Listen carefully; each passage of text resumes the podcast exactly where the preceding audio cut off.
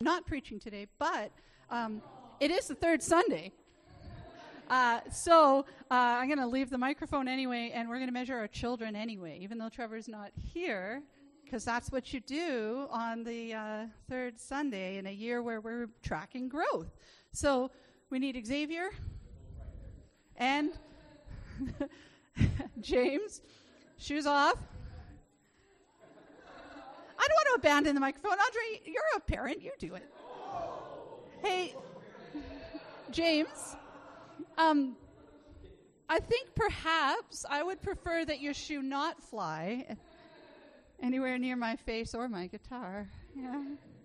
Yeah. Right. So, uh, if if this is your first time experiencing the measurement of the children, you know, might start to guess that we are considering growth this year at Tupper. Uh, Tupper, sorry. City View. Thus, the, the word grow on the wall there and a growing knitting project under it. Uh, thus, the children that we hope will grow this year uh, and have been a little bit growing. Uh, thus, the grass that we've not touched for a month and is growing quite well. It's, it's me. I didn't mow the lawn at all this year. It's me. It's not you, it's me. right? Next year, once it stops raining. So, uh, a report on Xavier. Did Xavier grow? A tiny bit. It's been like millimeters at a time.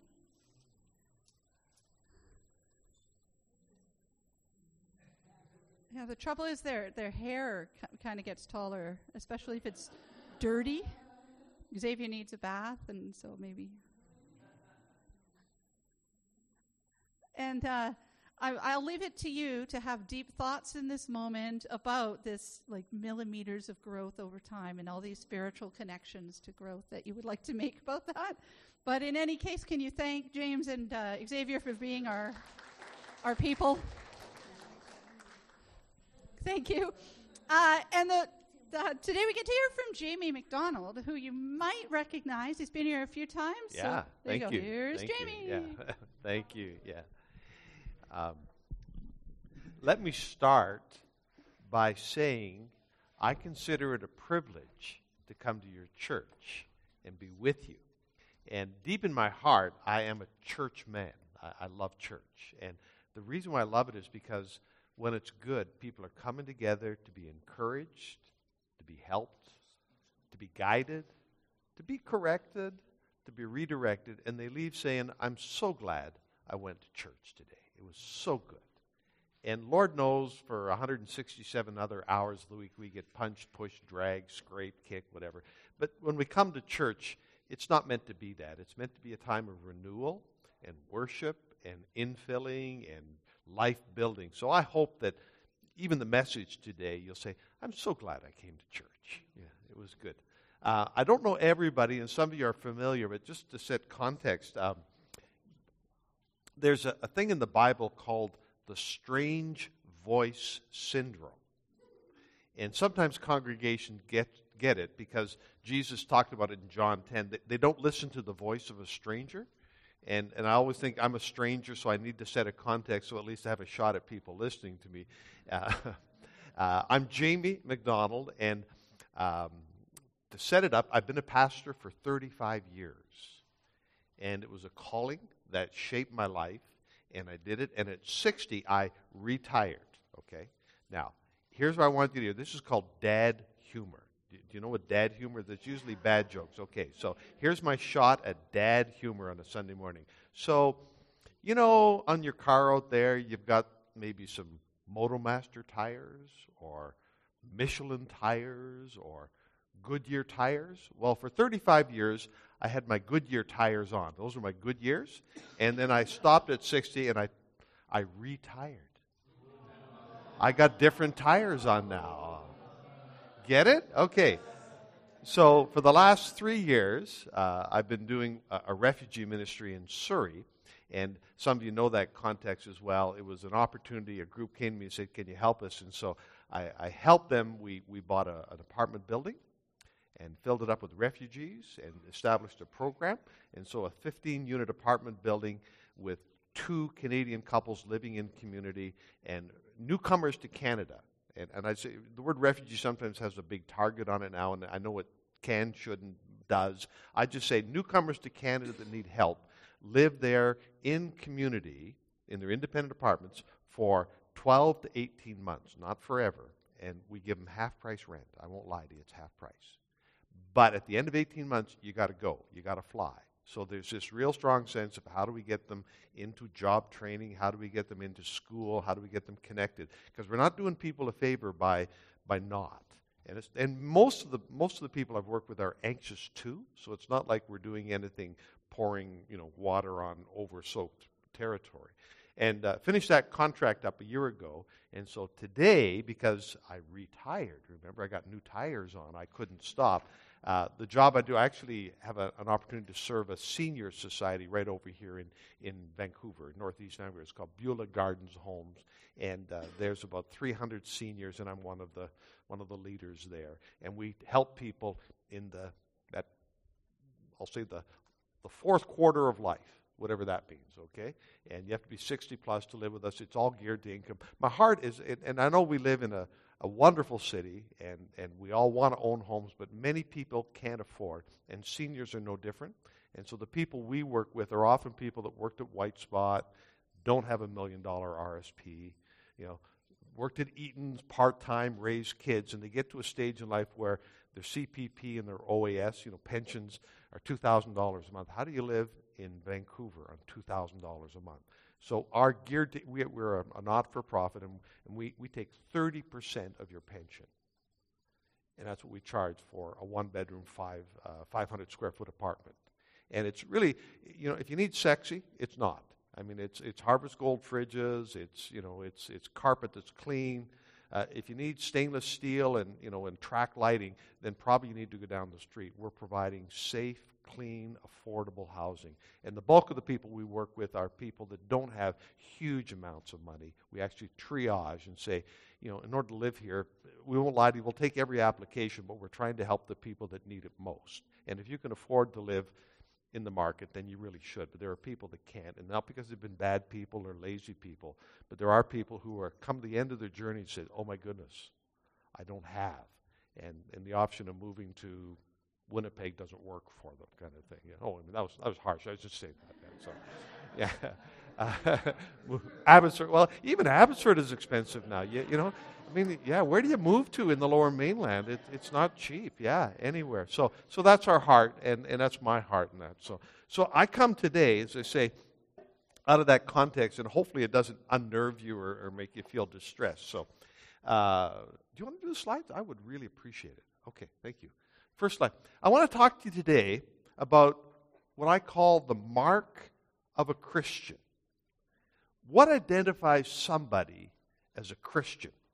And I got a little, if you have your Bibles, turn to John 13, 34, and 35 and put a finger there, and take another finger and put it in 1 John 4, 7 to 12. So, firstly, go to John 13 and put a finger there, and then put another finger over in 1 John chapter 4. And as you're doing that, I got a little quiz for you. Okay, so this is a quiz. This is for all of us, okay? Say, as I'm talking, somebody came to the door of the church, opened it, and walked in, okay? And they have a big turban on their head, and they have a big black flowing beard, and they walk in and they sit down over here. Now, not judgment, just, just assessment. What particular faith do you think that person might be from? Big turban and a big beard, and if you want to get right down to it, they got a kirpan in their waistband. Sikh. Probably, probably a Sikh background. Yeah, we'd say, yeah, that probably, I mean, not judgment, it's just like probably, because there's some marks that would think that, okay? So, and I'm just saying, okay, so quest question number two. Um, the door opens, and a person comes through the door, and he's, he's, his head's all shaven, and he's wearing pink, orange, saffron robes and sandals. And he, and he walks and he sits down over here. And you think, hmm, just awareness. What, what background do you think they might be from? Buddhist, perhaps Hare Krishna. You know, it's not judgment, it's just, oh, okay, I'm just kind of figuring things out. So here's another one. The door opens, and two young men walk through the door. They're wearing nice white button down shirts, and they got a little badge on here, and they're really clean cut, and they're, they're really kind of blonde haired and blue eyed, and they sit down over here. What would you think their background would be? Mormons. Probably, yeah. Yeah, we're from the Mormons. Okay, good. Things like that. Yeah. You know, and it's just, I say, okay, great, things like that. Uh, I'll give you one last one. It's Saturday morning, and you're sitting there drinking your coffee, and the doorbell rings, and you go down to the doorbell, and there's two individuals there, sometimes an older, sometimes a younger, and they're, they're dressed, and they got a briefcase, and they got some literature for you because they want to talk to you. Not a Conservative Party of Canada doing door knocking. All right. Could be. Good answer. Yeah. chances are they'd say we're from the Jehovah's Witnesses. And it's not judgment. I'm just saying sometimes you can tell just by certain clues. And so the, the, the, question I put up to us today is how would you recognize somebody who's a follower of Jesus if they came through the door? And I'm not judging, I'm just trying to get a feel for it. And I, I know I've, I've, asked this question, people said, well, maybe they're wearing a cross. And I said, yeah, maybe. Um, maybe they got a Bible under their arm. Yeah, maybe that could be the case. Um, maybe they've got a honk if you love Jesus bumper sticker on the back of their car kind of thing. Okay, maybe, and things like that. And we sometimes have these things, but I think there's something deeper that I want to press us to today, and that's found in John 13, 34, 35, is how do you know somebody is, and it's not judgment, it's just awareness, a real follower of Jesus. And Jesus is talking to his followers. He says in verse 34 A new command I give you love one another. As I have loved you, so you must love one another. By this, everyone will know that you are my disciples if you love one another. If we love one another, people might kind of get a hunch that, are you a Christian? Because I see the way you treat each other, I see the way you respond to each other. A few months back, a story a friend of mine is a pastor of a church here in the lower mainland, and he's a little younger than I, and so he has this feeling of like an older brother. And he said, Jamie, would you do me a favor? I said, Sure. He said, Would you come visit my church unannounced and give me your opinion about how we're doing? And I said, Okay, what's going on? He says, Well, we're struggling. We're, we're not growing, we're shrinking. And people come and visit but don't stay. And, and I'm just trying to understand why that is the case. Would you kind of just give your opinion? And so I said, sure. So I picked a date, and a little bit cheeky. I, do you know what do they call those mystery shopper things? Or yeah, I decided to do it that way. So I showed up the church about 20 minutes before the service, and and kind of got out of my car and and walked in, and there was a greeter at the door, and the greeter shook my hand, gave me a bullet, and then talked to somebody else. Oh, okay and, and it was, this is a church of 60 people. It's not 600 people. So I'm, okay, interesting. And I stood in the foyer. It's a different setup than this one. It had a bigger foyer. And I stood in the foyer for 20 minutes waiting for the service to start. And one person talked to me. And it's not like there's 6,000 people in this church. I'm, oh, I'm just interested. Kind of thing. And as I went to come in, I thought, I wonder if, and it was a sanctuary that held 200 people. So it's way bigger than this one. And people were like little clumps of grass here, over there, over here, big spaces between them. And I'm thinking, hmm, interesting. And then I, I thought, well, would anybody invite me to sit with them? Nobody did. okay, so I sat by myself through this whole service. And then let me give some other things. The worship service, the worship was fantastic. I, I, like really talented people. So it was hmm, interesting. And the, the slides were right on. I thought, wow, okay, this is the audio visual. The you know sometimes the techie is no, it was really good. Okay. And then they got up to preach, and he's a good preacher. He's a really good preacher. He's better than I am. Oh, my goodness. you know, and afterwards we closed and we went the next day to talk. And, and he said, So, what'd you think? And, and I said, Man, your worship team is great. And he's like, Yeah, we really like him. And, and uh, I said, And you're a good preacher. He says, Well, thank you. I, I work really hard. I said, No, it was evident to me, and I really want to. I said, So, so how come we're kind of shrinking and not growing? And I said, I'm going to say something really harsh. And he's like, okay, hit me. I said, I'm not sure your people really love each other, and I'm pretty sure they don't love strangers. And he's like,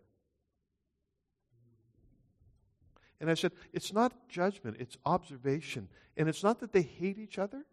I think they've grown accustomed to each other, become insensitive to each other, inattentive to each other. And it's not that they're negative and destructive, it's just they're passive and disconnected.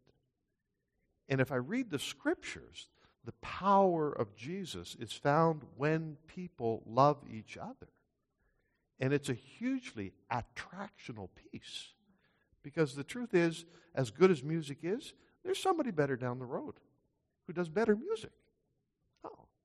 And if you really want better music, turn on Q104.3 and get better music. You know.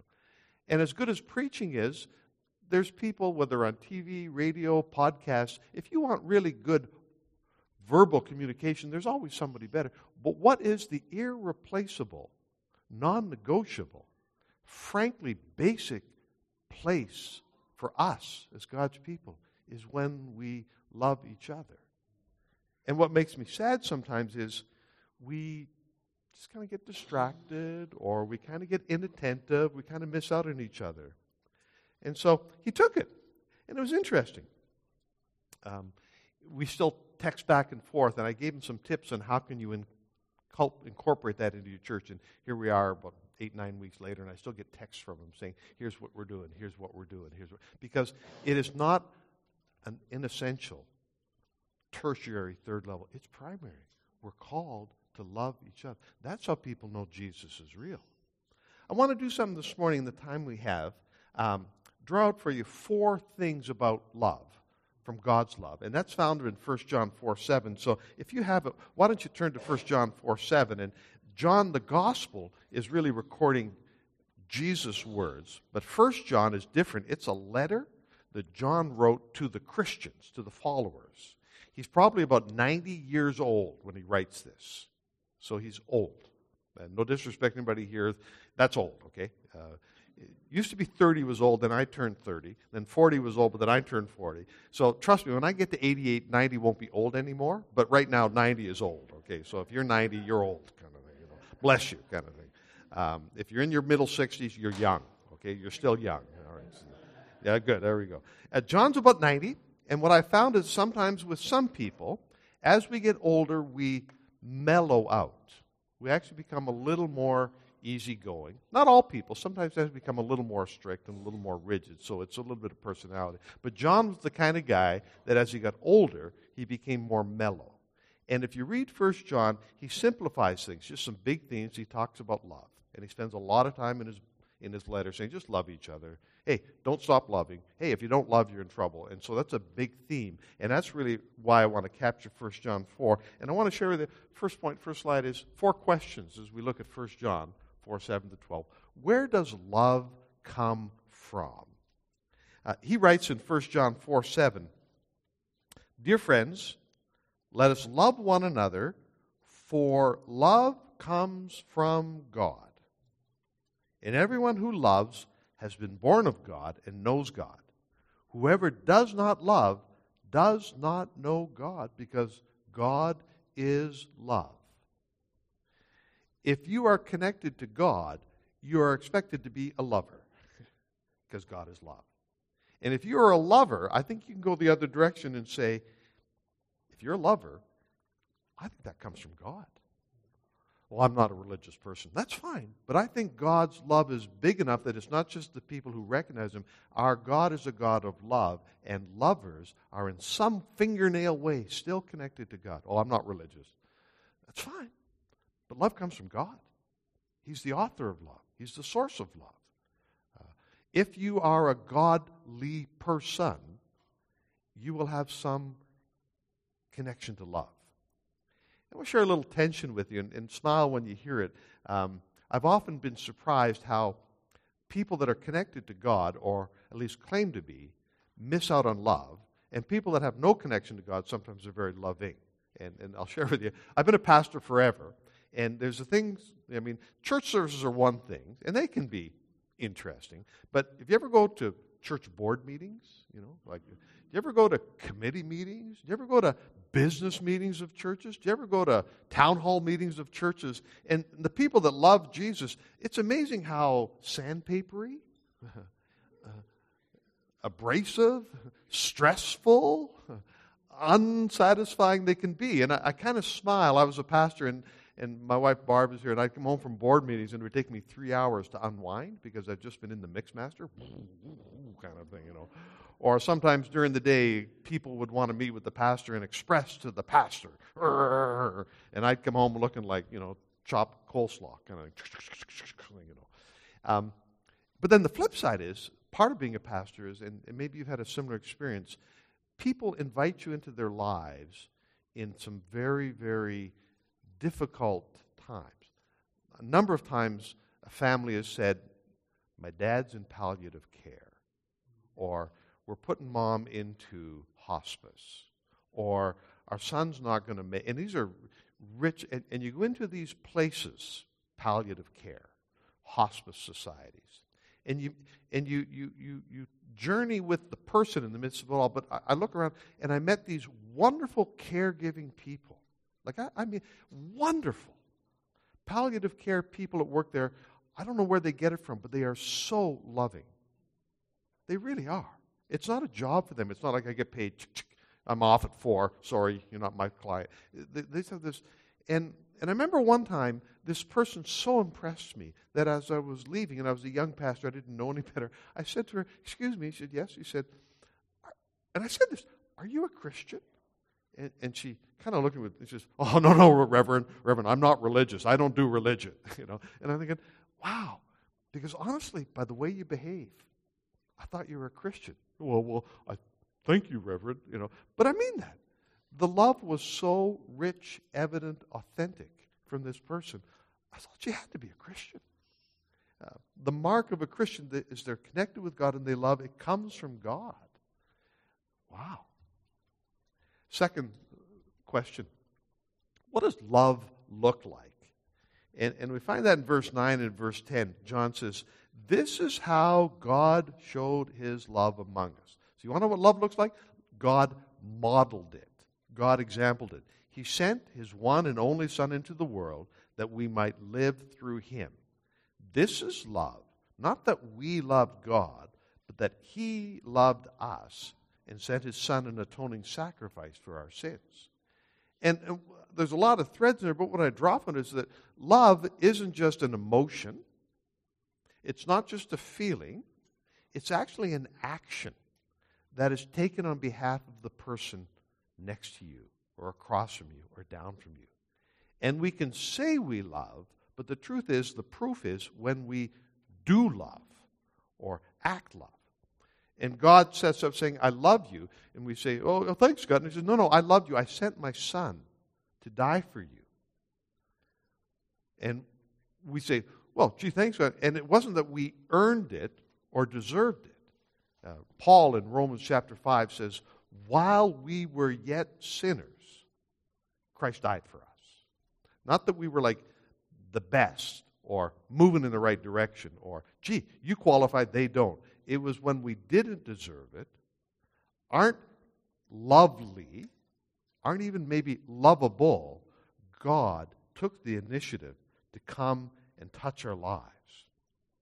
And when I think about love, I, I think about how do I express to the person who maybe isn't lovely the love of God, who isn't necessarily lovable. How can they experience the love of God?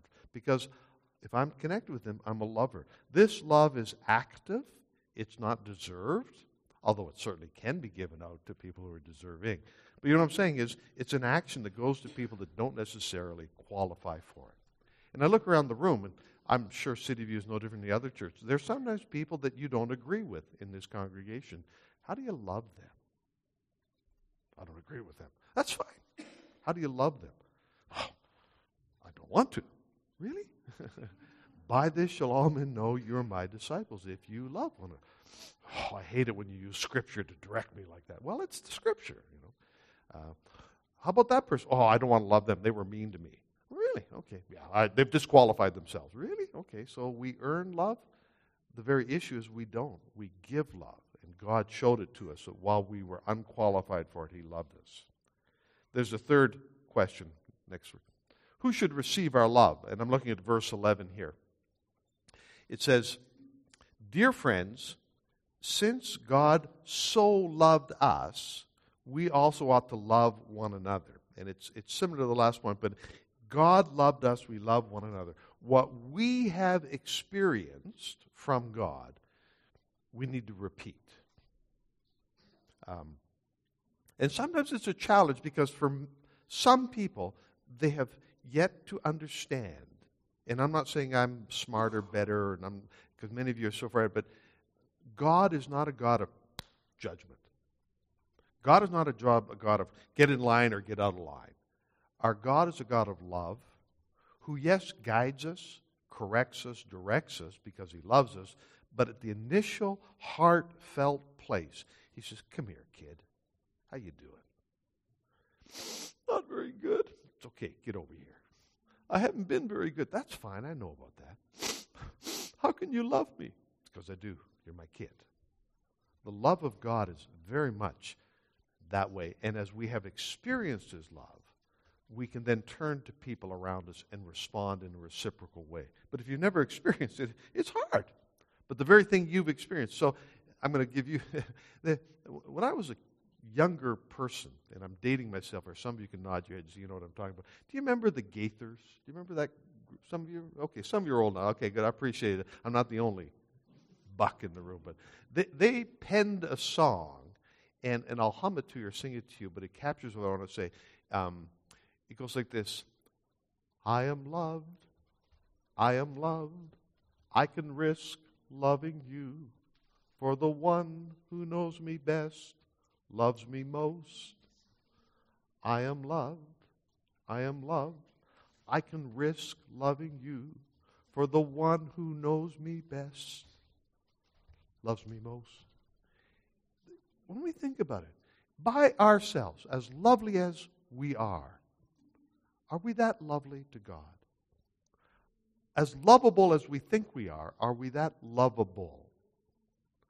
The one who knows me best, who knows all the crud, who knows all the motives, who knows all of the behaviors, loves us most. Wow. And what he's saying to us here is in the same way that God has loved us, could we love people? and I think, and I know I'm a, I'm a preacher, but I think, you know, in our world today, we have so polarized and found such distinct positions and become defensive of our positions and attackful to other positions that we have lost the ability to love. And it makes me sad. Because what a world to live in where we're protective, defensive, attackful rather than loving. The mark of a Christian is he or she has experienced the love of God and, and loves. In a very practical level, and, and Trevor's not here, but I, he'll listen to the tape, okay? Sorry, Trevor. it's important for a pastor to say to his people, I love you. It's important. I'm not, but it's important. It's not, it's just important. I remember um, I was pastoring a church, and, um, and I, I would say that to the congregation. And one time, one of the sisters came to me, one of the people in the congregation. She said, Here's what she said Pastor, you used to say you loved us, but I haven't heard you say it in a while. Are you okay, Pastor? Whew. Yeah. Uh, you don't like that, but, but there's some truth in that kind of thing.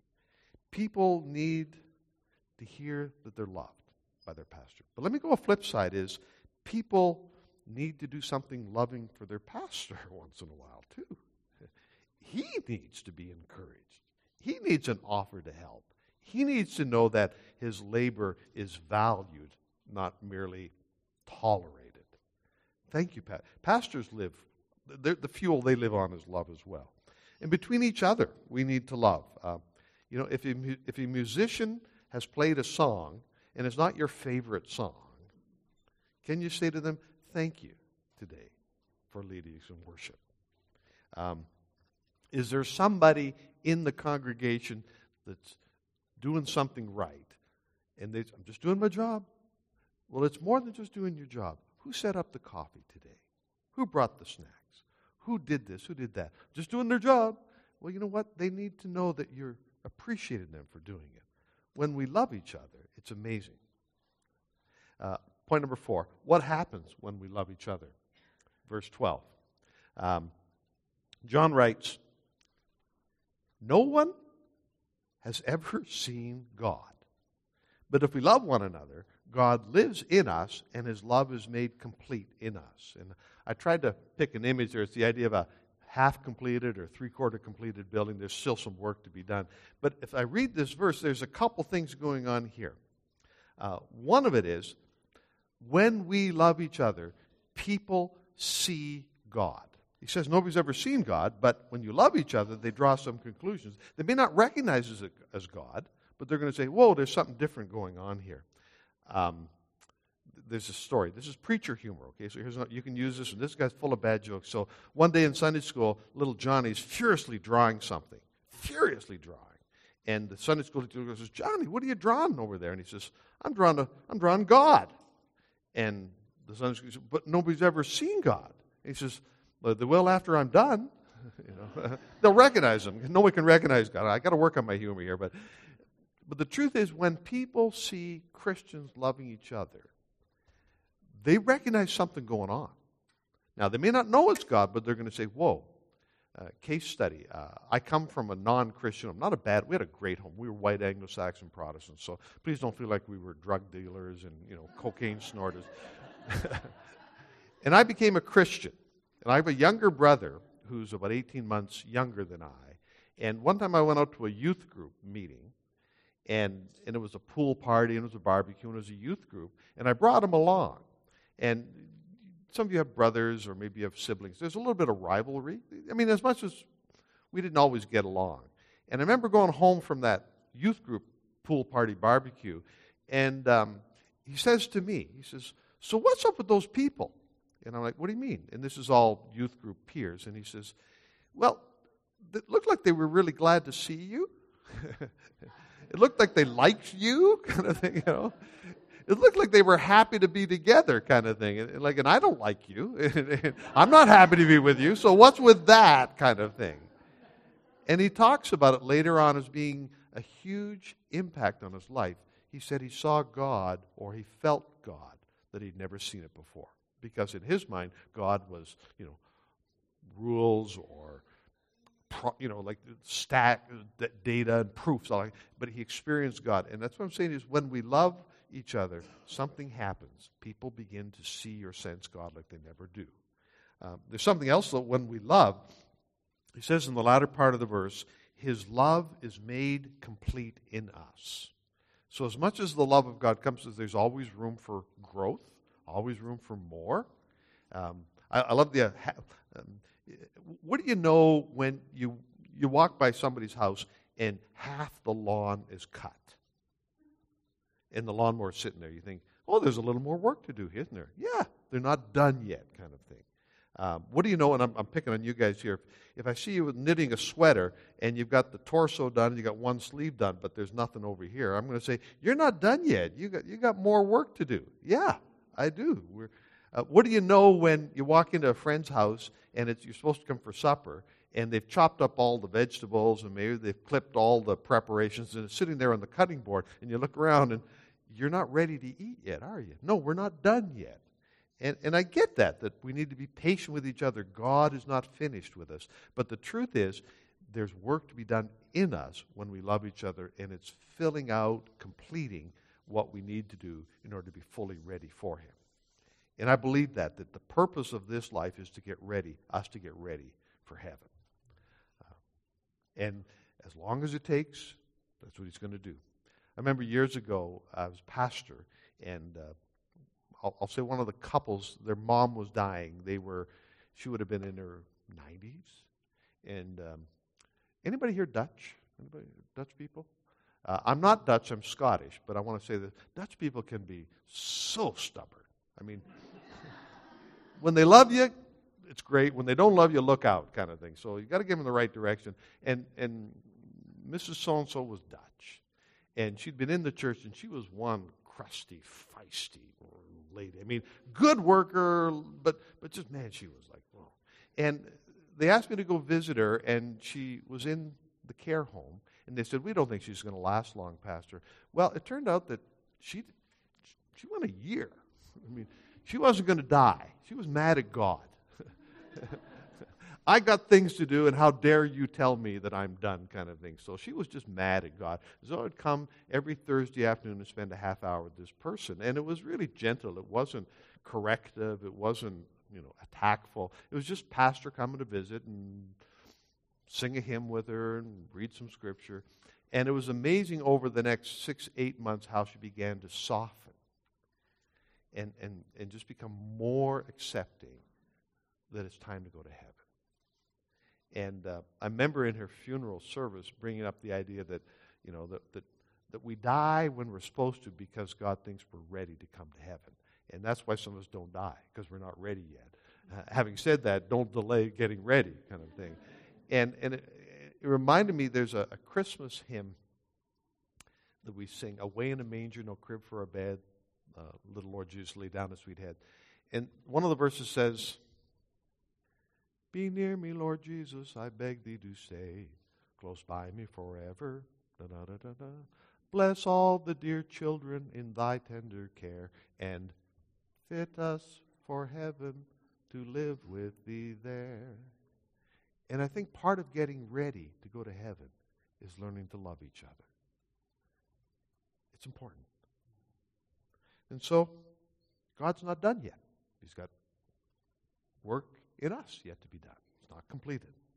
And so my reminder to City View Church is love one another. It's the mark of a Christian. It's who we are. Let's pray. God, thank you that you love us, and it's the starting point, it's everything. And having experienced your love, we just want to applaud you and thank you because we confess afresh every day we don't deserve it. We accept it, and we rejoice in it, and we revel in it. But, oh Lord, thank you for your grace and your mercy to us. And help us to imitate you as best we can for your glory's sake. In Jesus' name we pray it. Amen.